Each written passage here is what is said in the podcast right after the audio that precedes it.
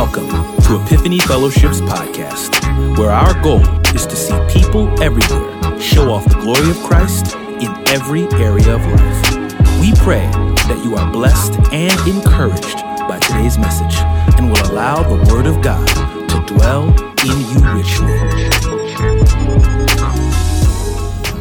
Amen. How many of you glad our Lord reigns? How many of you are glad God reigns? Hallelujah, hallelujah. Amen. I'm glad to be here on this last few minutes of this morning. How many of you glad to be here today? Yes.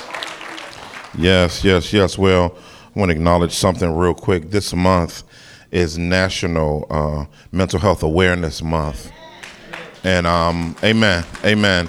And um, and uh, it, it's also uh, National uh, Suicide Prevention Month. And in light of that, um, the church, one of the things I'm loving lately is the church is making a greater stance in talking about that everything ain't a devil. Um, just as someone can get cancer, just as someone can have an aneurysm, just as someone can break their arm, get sick, so can someone have mental uh, challenges that are affected, that are, that are physiologically influenced, is not demon possession. And uh, there are um, some things you that that that that prayer, God, the prayer isn't releasing you from. I know that sounds crazy to say in church. There's some things that your time in the Word may not press up against to help with, and even worship. Some folk need medicine.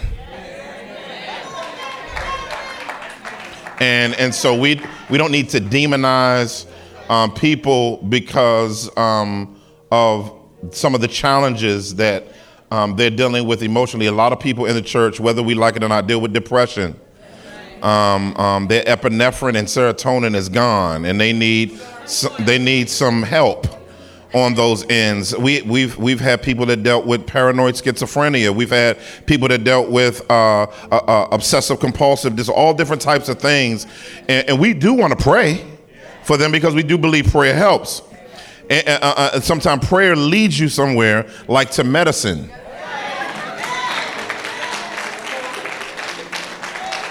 like to clinical help, and there's nothing wrong with that. So if you are in the church and you're struggling with mental illness, we love you. And if there's any way we can serve you, you let us know. Um, amen. Amen. Amen. Amen. Um, stand to your feet. Also, those who are, if you're suicidal, let us know so that we can serve you and not demonizing those um, who committed. So that was selfish. That is such a bad statement. Um, so let's let's love on folk who are dealing with these types of challenges. Um, we're still on our series. We are in 1 Peter chapter 4, verses 7 through 11. 1 Peter 4, 7 through 11. 1, 2, 3, read.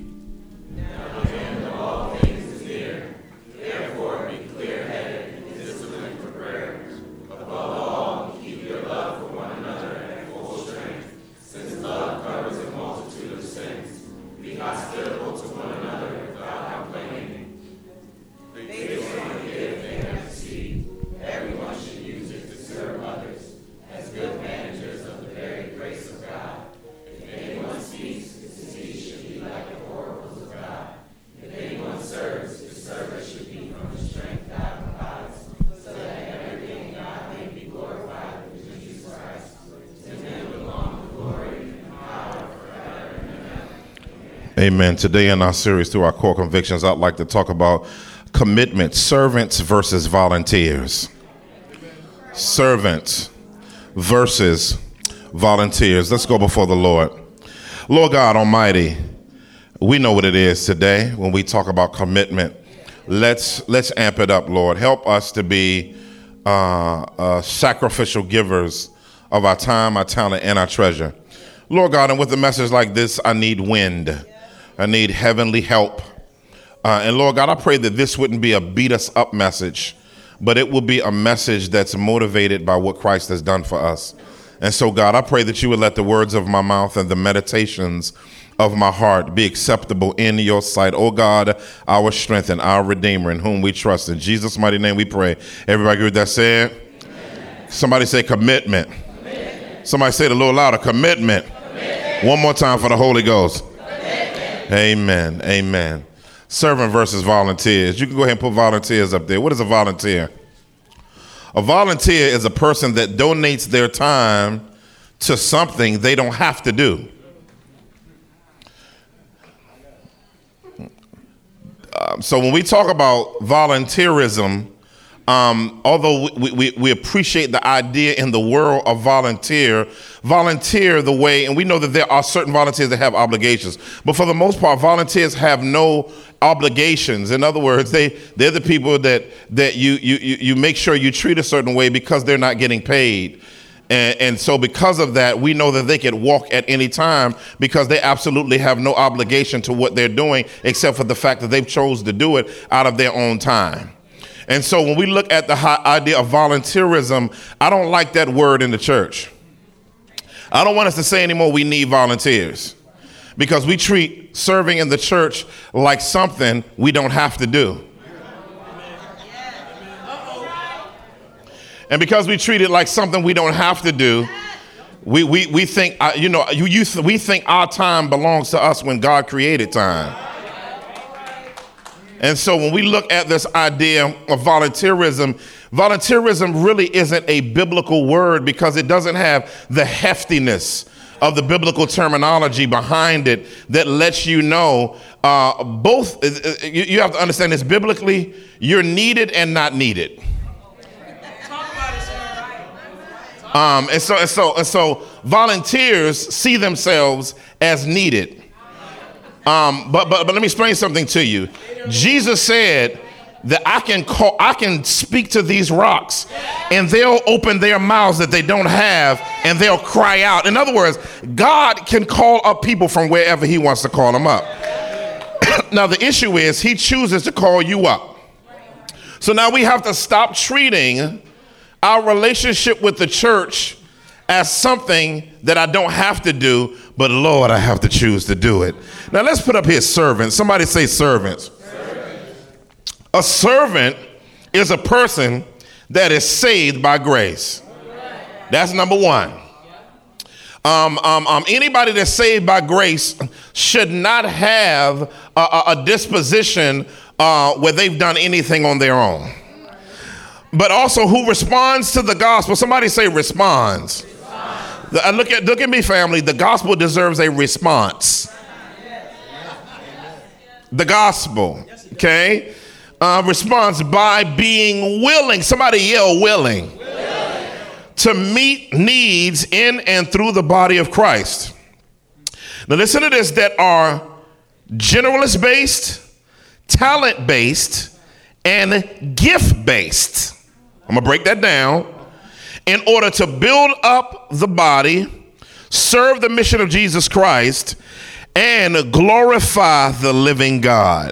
So we look at this idea of servants. Servants, the Bible says you have been bought with a price. Um, therefore, glorify God in your body. Uh uh, uh, uh, uh, um, um, as servants of Christ, employ yourselves, we'll see in a minute, serving one another. The greatest among you will become servants. And so when we look at this word, this word servant is a, is a big word in the New Testament. And, and, and, and, and because it's a big word in the New Testament, we must, I, I, I like the way Paul, he, he, he created a word. He, I mean, we, he emphasizes the word bond servant. In other words, somebody that's in chain to serving. In other words, I can't help but serve because of the one who served me. And because he served me, how dare I act like my service is being nice to God through volunteerism? It's it's a must because of the gospel of Jesus Christ. And so when we look at this idea, we look at commitment. What, is diff- what does commitment mean then? When we look at this idea of committed, commitment is dedication to God and others while being informed by God's word, all motivated by the gospel. I love that definition. Came up with that one myself. What's interesting is the book of First Peter is about commitment when you don't want to.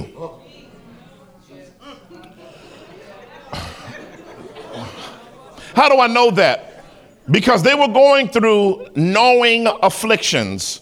Post Nero lighting Christians, he would impale Christians, grease them down with oil, set them on fire for his camps at night. Okay, they didn't have night lights like we did when we was little. When the lights came on, you had to get to the house. Remember that? He didn't have that. He lit us up. so post that, post that reality, Christians were still dealing with knowing disposition of being pressed away socially in society. and so Peter writes to these mostly Gentile Christians in Asia Minor because they're young new Christians and new Christians need nurturing. Somebody say nurturing.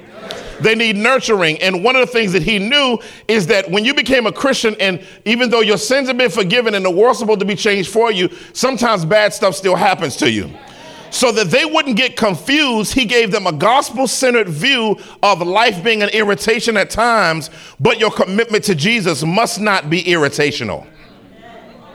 In other words, he's letting them know that there are things that are going to happen, but you can't turn off your commitment to Jesus Christ because you need rest because of what you're going through. Oh, y'all ain't, I know, I know, I knew I wasn't gonna get I told nine o'clock I had amens here. I ain't got none. It's cool. I'ma still preach it how I see it. And so what ends up happening, what ends up happening in, in the book as you see Peter going in chapter one talking about our inheritance in Christ. And he begins to walk through the glorious beauty of our inheritance in the Lord Jesus Christ and gives us the level of intimacy and depth that happens because of our position in Christ. In chapter two, he gives us the glory of our identity by showing us uh, uh, that we supposed to uh, desire the pure milk of the word of God. He's not talking about milk as in baby uh, Similac uh, milk. He's talking about just the purity of milk. He said, he said, I, he said, he said, you should desire uncut word. You should need word that don't that, that don't have a close sometimes.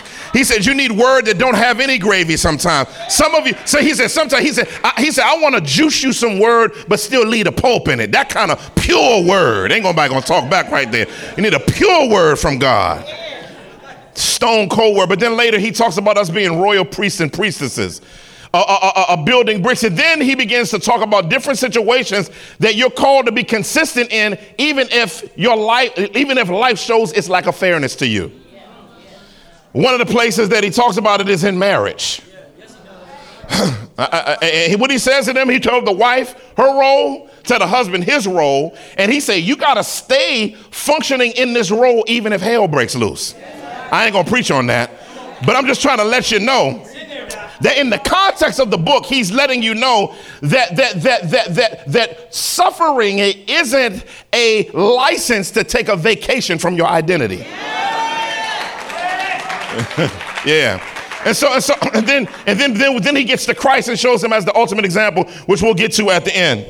And so when we look at this and we look at the glory of this, we come to this passage, and he gives us another place where we are supposed to not let suffering get in the way of us functioning, and that's in the local church. Because usually the first thing that goes off our list of functional to dos when stuff happens in our life is we devolunteerize.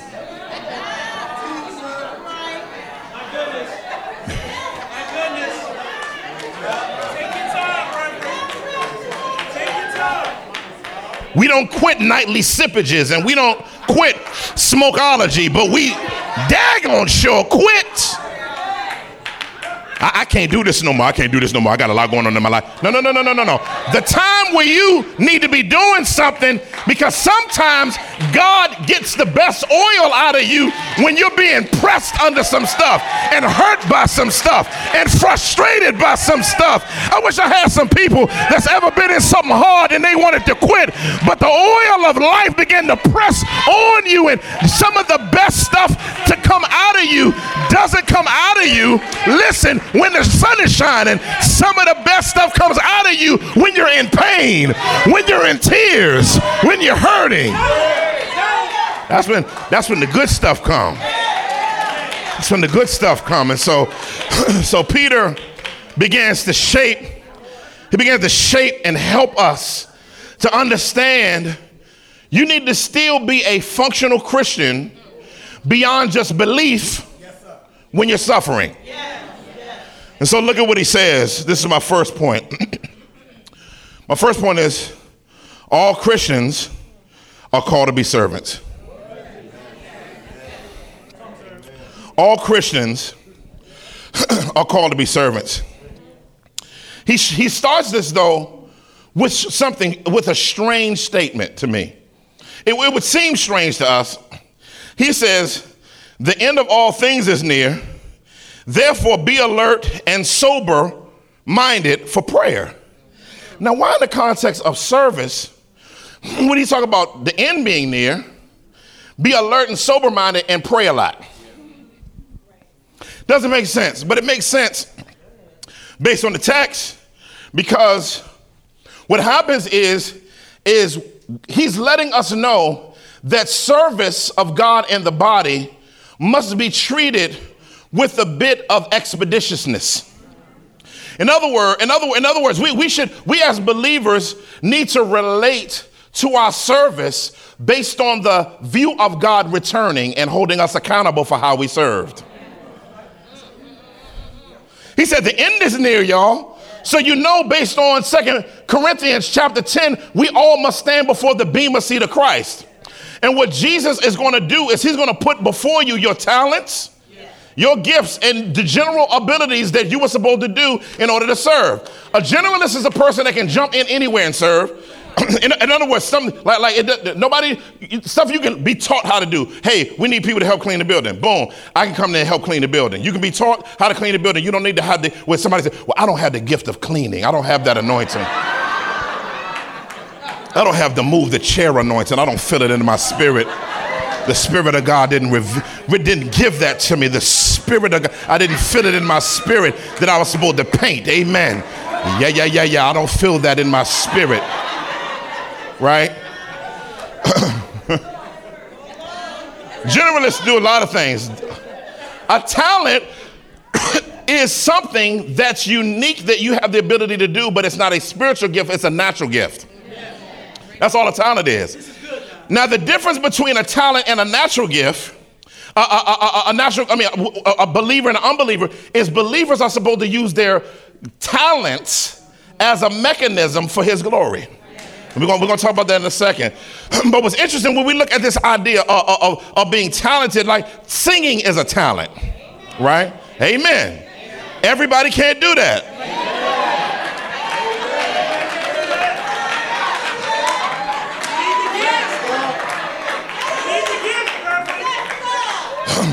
So don't get church hurt if we say no.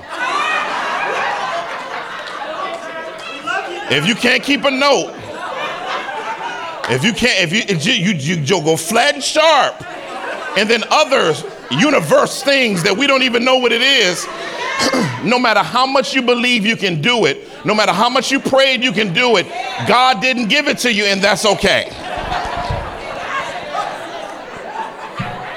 Amen. Just wanted to help somebody on that part. but then you have spiritual gifts. And so those are all to be, we're supposed to treat what God has given us with a sense of expectancy, but also a, a, a sense of urgency. Because there's urgency here, but not only urgency, it's a mindset though. He says, be alert and sober. That's self-control language. It's a, it's a, it's a hendiadys, if you will, for my English professors, where it's using two words to potently talk about one idea. In other words, being alert and sober points to self control, which means having a leash over your mind. In other words, having a leash over your mind is being careful what type of thinking that you allow to reign in your mind. uh, let me see if I can make it plain. Y'all looking at me funny. So, so, so y'all know Pastor Doug, the, the Planet Epiphany Camden. He used to, he used to, he used to do these things called South African Bull Mastiffs. Now, don't look at the picture now. But think of a Presa Canario mixed with a Great Dane mixed with a Pit Bull. There you go.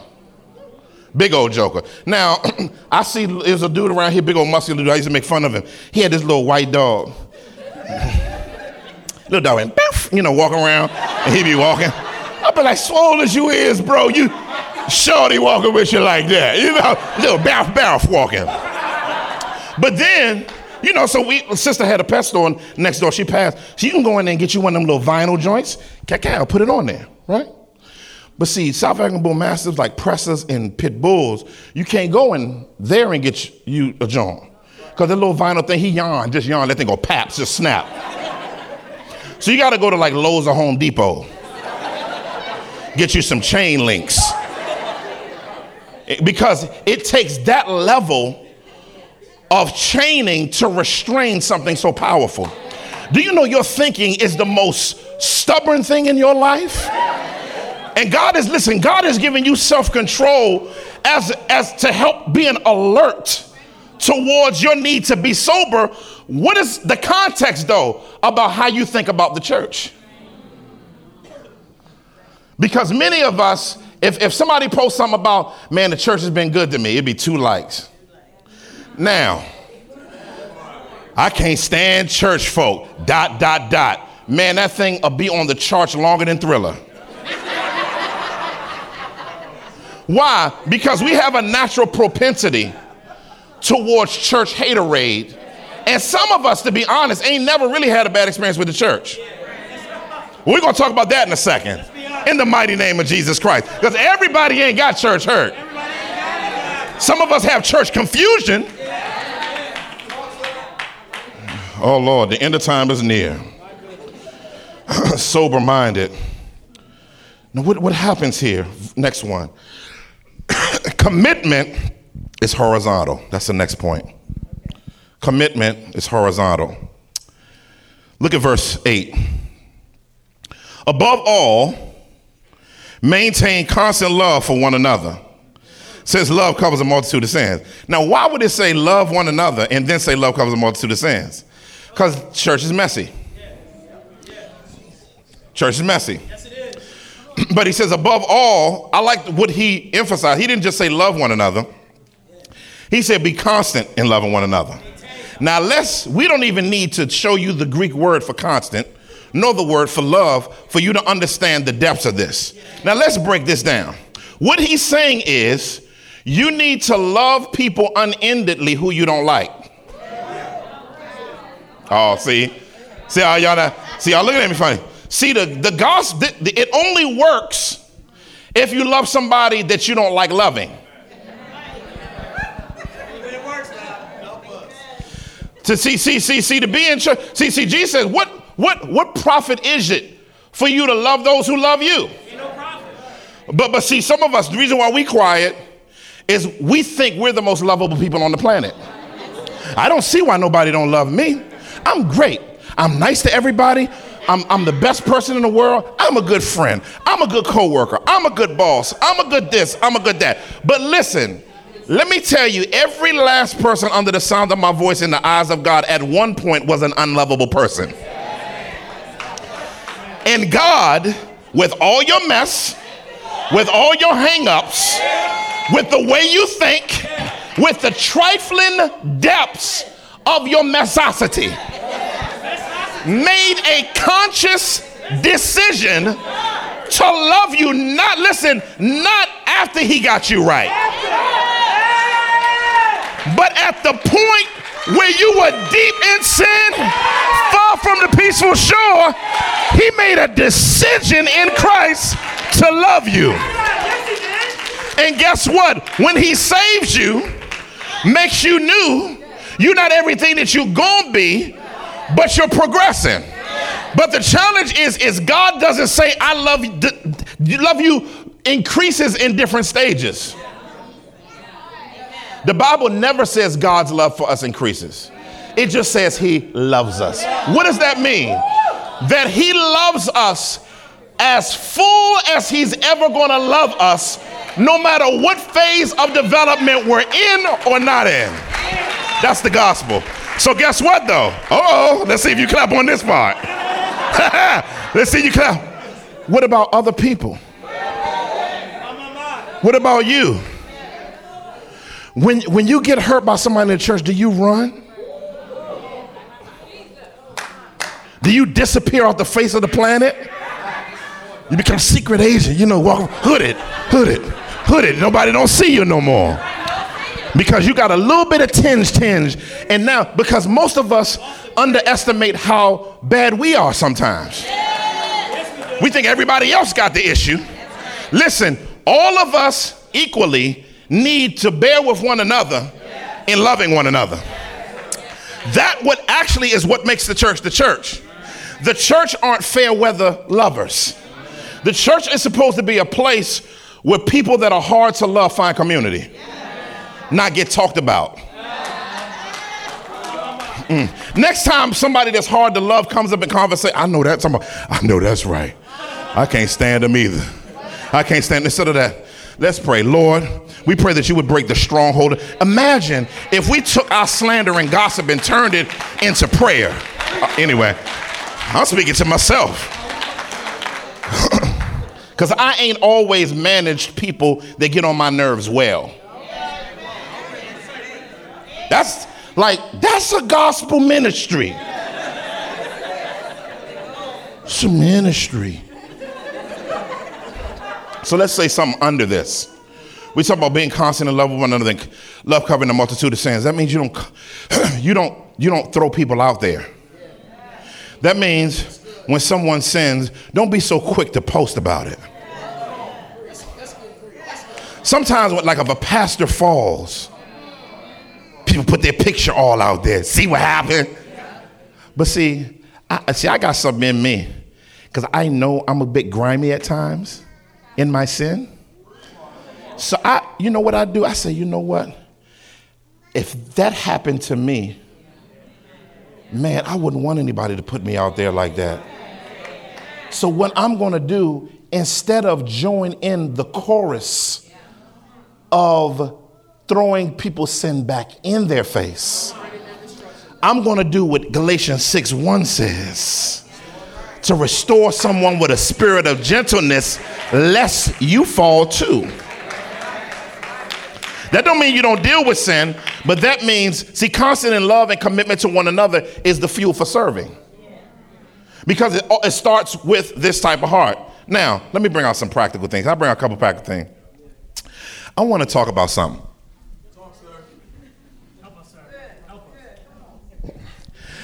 How do you leave a church?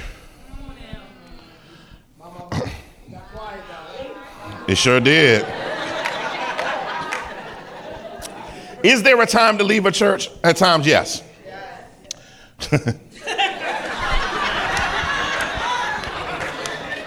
I said.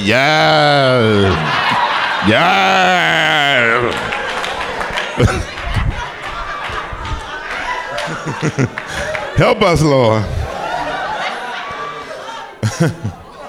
um, but what I want to what I want to do though when we talk about leaving a church, I'm gonna just let you know how the New Testament was, because there weren't enough churches.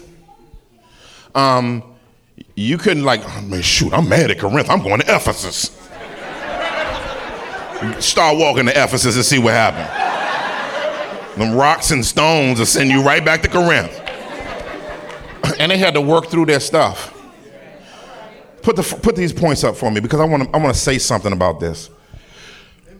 First thing you need to do is talk it over. Most people who leave a church ain't talk to nobody. They just get mad, gossip, and leave. No type of peacemaking. This, it's funny.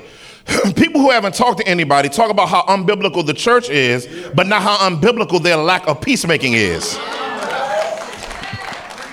so, so talk it over with somebody. Talk it over with leadership. Amen.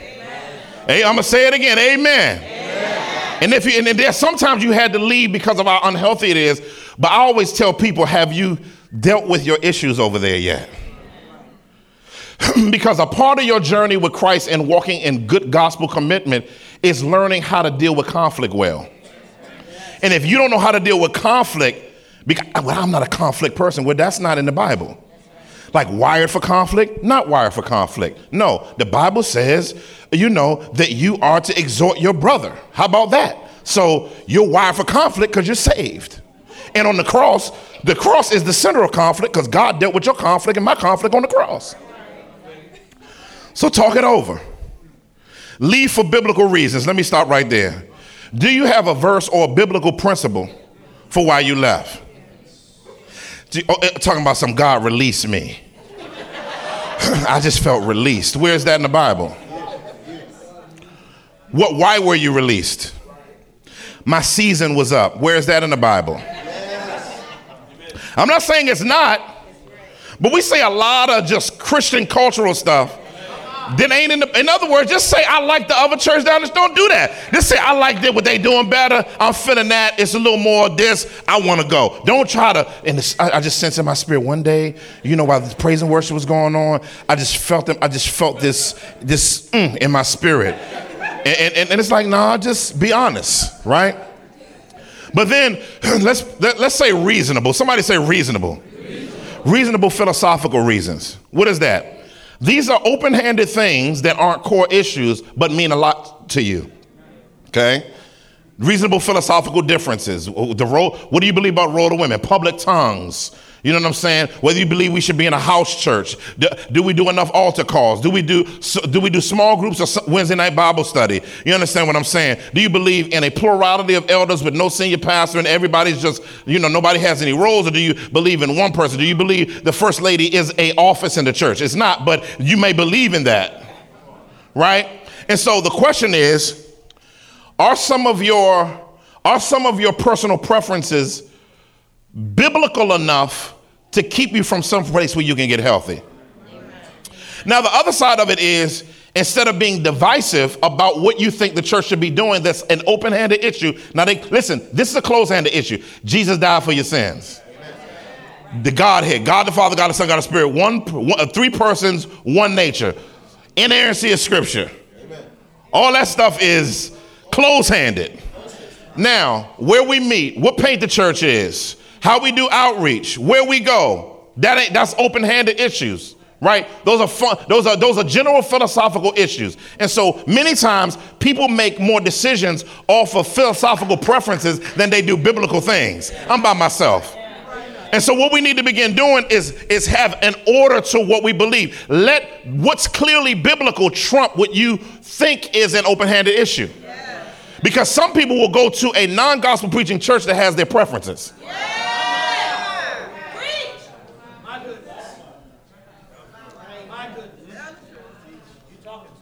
I got to move.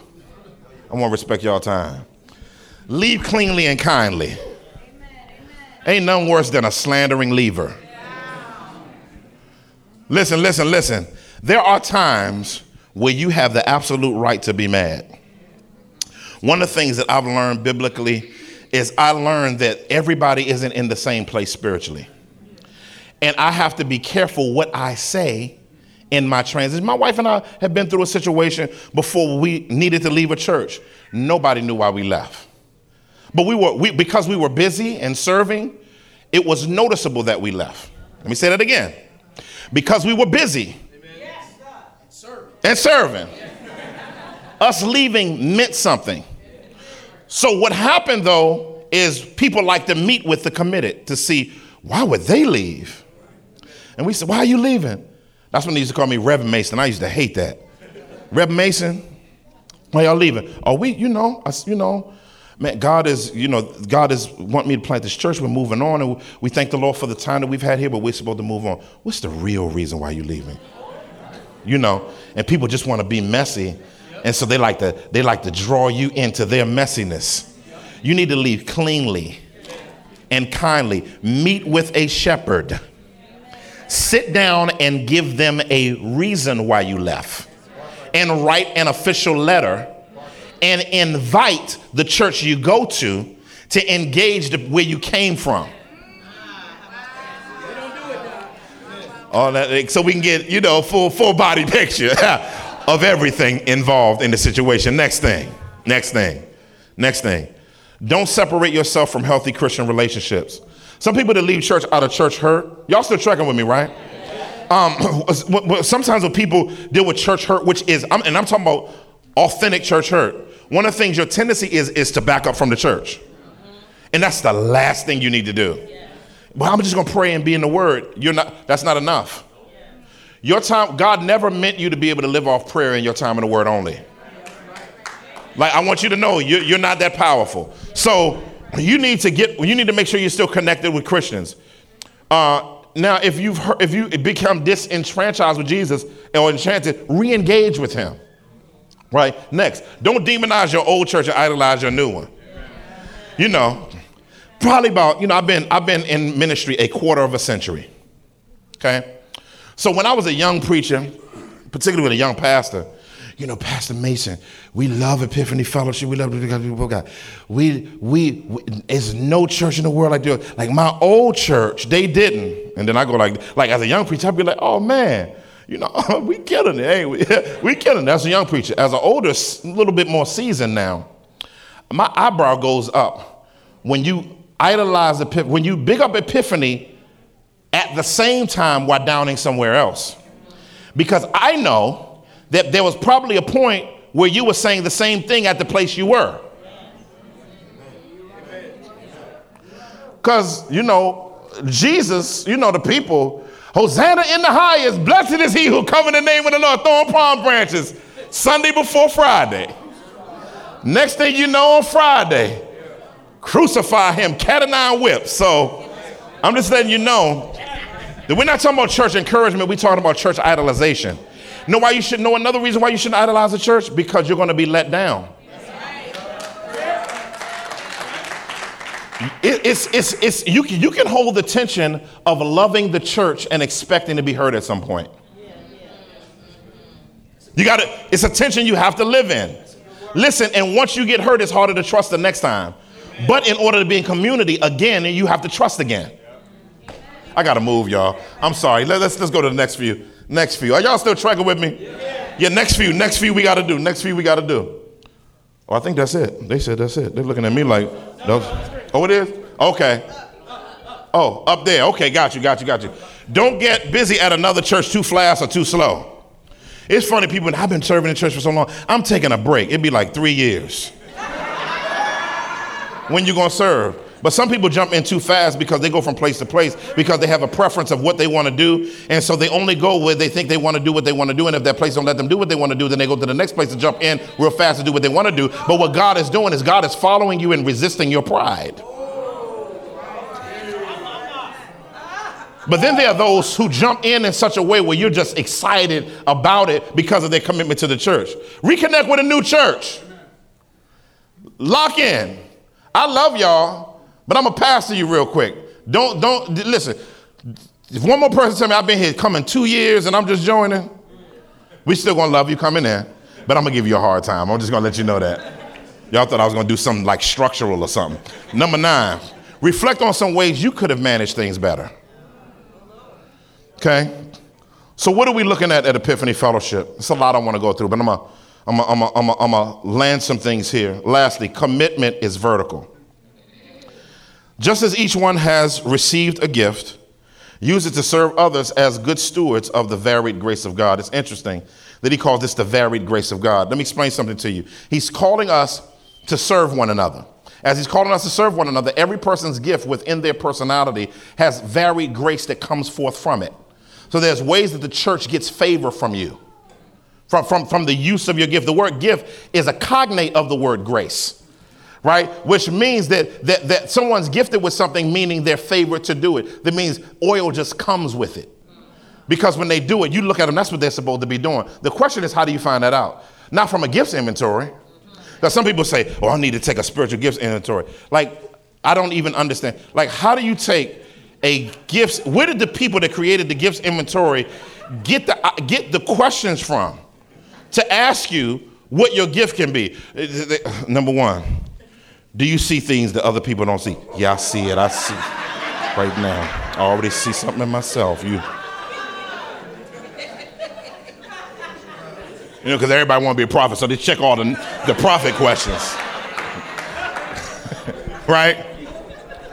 But uh, we're laughing, but y'all know it's true. And so, a, a spiritual, there was no spiritual gift inventory in the Bible. Now, how do you find out your gift? Jesus, the same way Jesus did it. Listen, when Jesus called the apostles 12 apostles, he did not know what they were gifted at. He knew what their talents were, but he knew what they were gifted at. As they went along with him, he appointed them after they were in community with him and he saw their gifts. When he, when, he put, when, he, when he got together James, Peter, and John, it wasn't until he was with them for a while until he made them his core community. And, and, and, and then he called Peter to be the, the bishop shepherd or the senior shepherd, right? And so after he had been with him three years, he told them that. And, so, and so, so that's very, very important. So that's what happened in my life. You know, I never wanted to be a senior pastor, ever. You, you know, anybody that knew me, my friends back in the day, they, they laugh at me now. Because I always say, I ain't gonna do that. Because I know what happened to them dudes. So I'm falling back from that.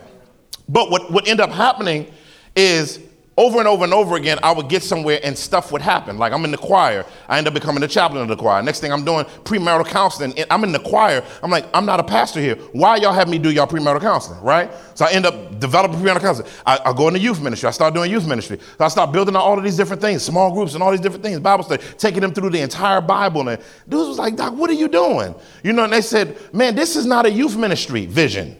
It's a, a church vision, a whole church. And they just said, stop running. My wife, she's laughing now. That's why I ain't looking at her, because she was one of them. right? And so, how did that happen? That happened in the context of community. It's not what you think you're called to do. See, l- learning what your gift is is the trial and error of being in relationship with other people who can tell you who you are and who you're not.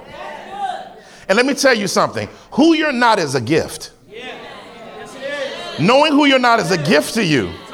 Listen, listen. If, if, you're out here trying to do something you ain't called to do, if, if you're not called to organize, see, a lot of entrepreneurs, see, let me give you something for free. A lot of entrepreneurial people think they're organized people, and some organized people think they're entrepreneurs. So the organizational purpose thinks that because they can start the paperwork of an organization, that they can lead an organization. That's not leadership. You know you're a leader when there are people behind you.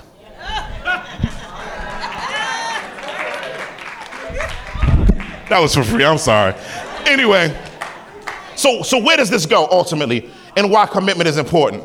Because here at Epiphany, we've had some challenges. Few challenges. We've had transiency, structural challenges. Let me let me start with those. Transiency. Because the church is transient, and I got to get through this part. Because the church is transient, what ends up happening is you have good people coming through, leaving. So it's not bad leaves, right? But it's there's transiency. So so that causes commitment challenges and our ability to move the gospel forward challenge. Next challenge is structural. That means leaders who need to understand and implement the structures that have been given to them in order to build the structures so when someone wants to not volunteer but serve, can plug in and know what they're supposed to be doing versus being unclear. So it's transiency and it's structural. But then the next one's laziness. Let me just shepherd you. Some of y'all just flat foot lazy. All you want to do is hear a word and post my quotes on Facebook.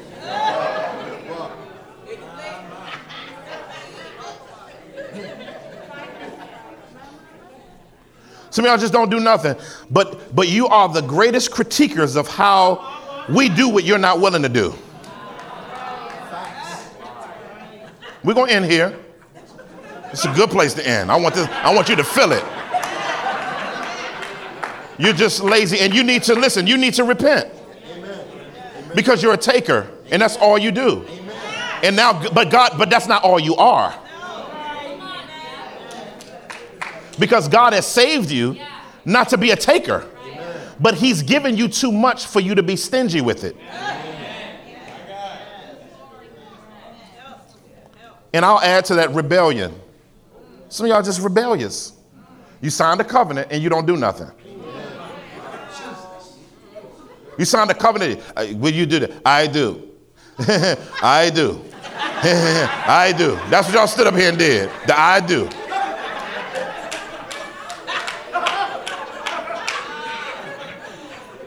And y'all, y'all ain't done nothing in five years.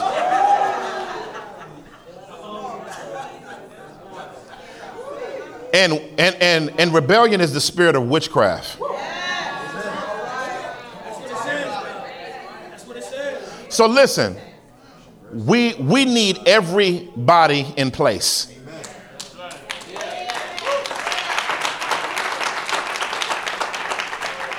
Now, now, don't come saying, bringing up some new thing you want to do,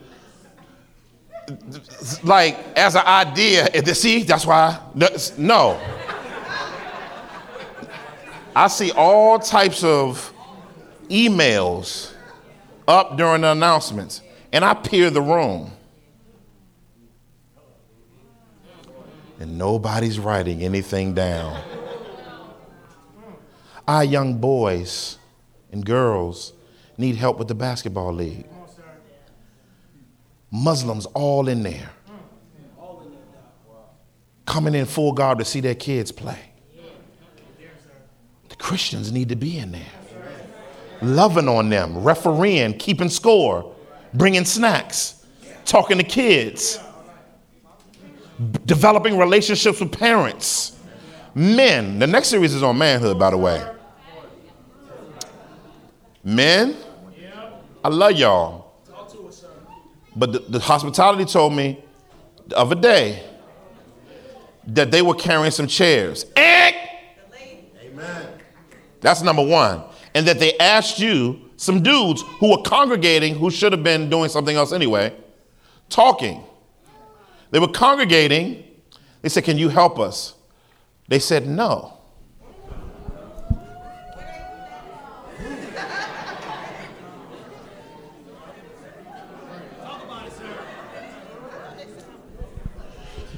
Now, see, that's when y'all have to pray for me. So I'm not trying to beat us up, but Christ, the Bible says, died and was committed. It says, when he was reviled, he didn't revile in return, but entrusted himself to the one who judges justly. Jesus Christ on the cross remained committed to his calling even while being tortured. So there's nothing that we're going through that should omit us from drawing from Christus Victor to apply our commitment to being committed in the local church. I'm done. Father, we thank you. We bless you. We trust you that you are going to help us to be a community of servants. It not to just be a bunch of people signing up for stuff now and then in three months it's back to the way it was. Lord God, we need people to serve and places to serve. Eh, we got a lot to be done. We got even this gathering, even now, is overflowing with people. And we can't even use overflow because people are down there doing Financial Peace University. We need this space expanded. So we need the financial resources. We need the people resources. There's more full-time staff positions that need to happen. We need the giving for that, Lord. God, and I'm just praying that we would be a church that does receive, but we also give. In Jesus' mighty name we pray. Everybody agree with that said? Let our men come. We got a little bit of time before the next gathering. Move expeditiously, please, my brothers. Let's get ourselves ready for communion as we go ahead and start singing. Hello, this is Dr. Eric Mason, founder and pastor of Epiphany Fellowship. Thank you for tuning in today. Hopefully, the Word of God was a blessing to you. Also, if you want to help us build the kingdom from Philly and beyond, particularly in inner cities, partner with us today. And if you don't know Jesus as Savior, based on his death, burial, and resurrection, place your confidence in him and go from spiritual death to spiritual life. Tune in next time so we can see you go from spiritual infancy to spiritual maturity. God bless you. Take care. We love you.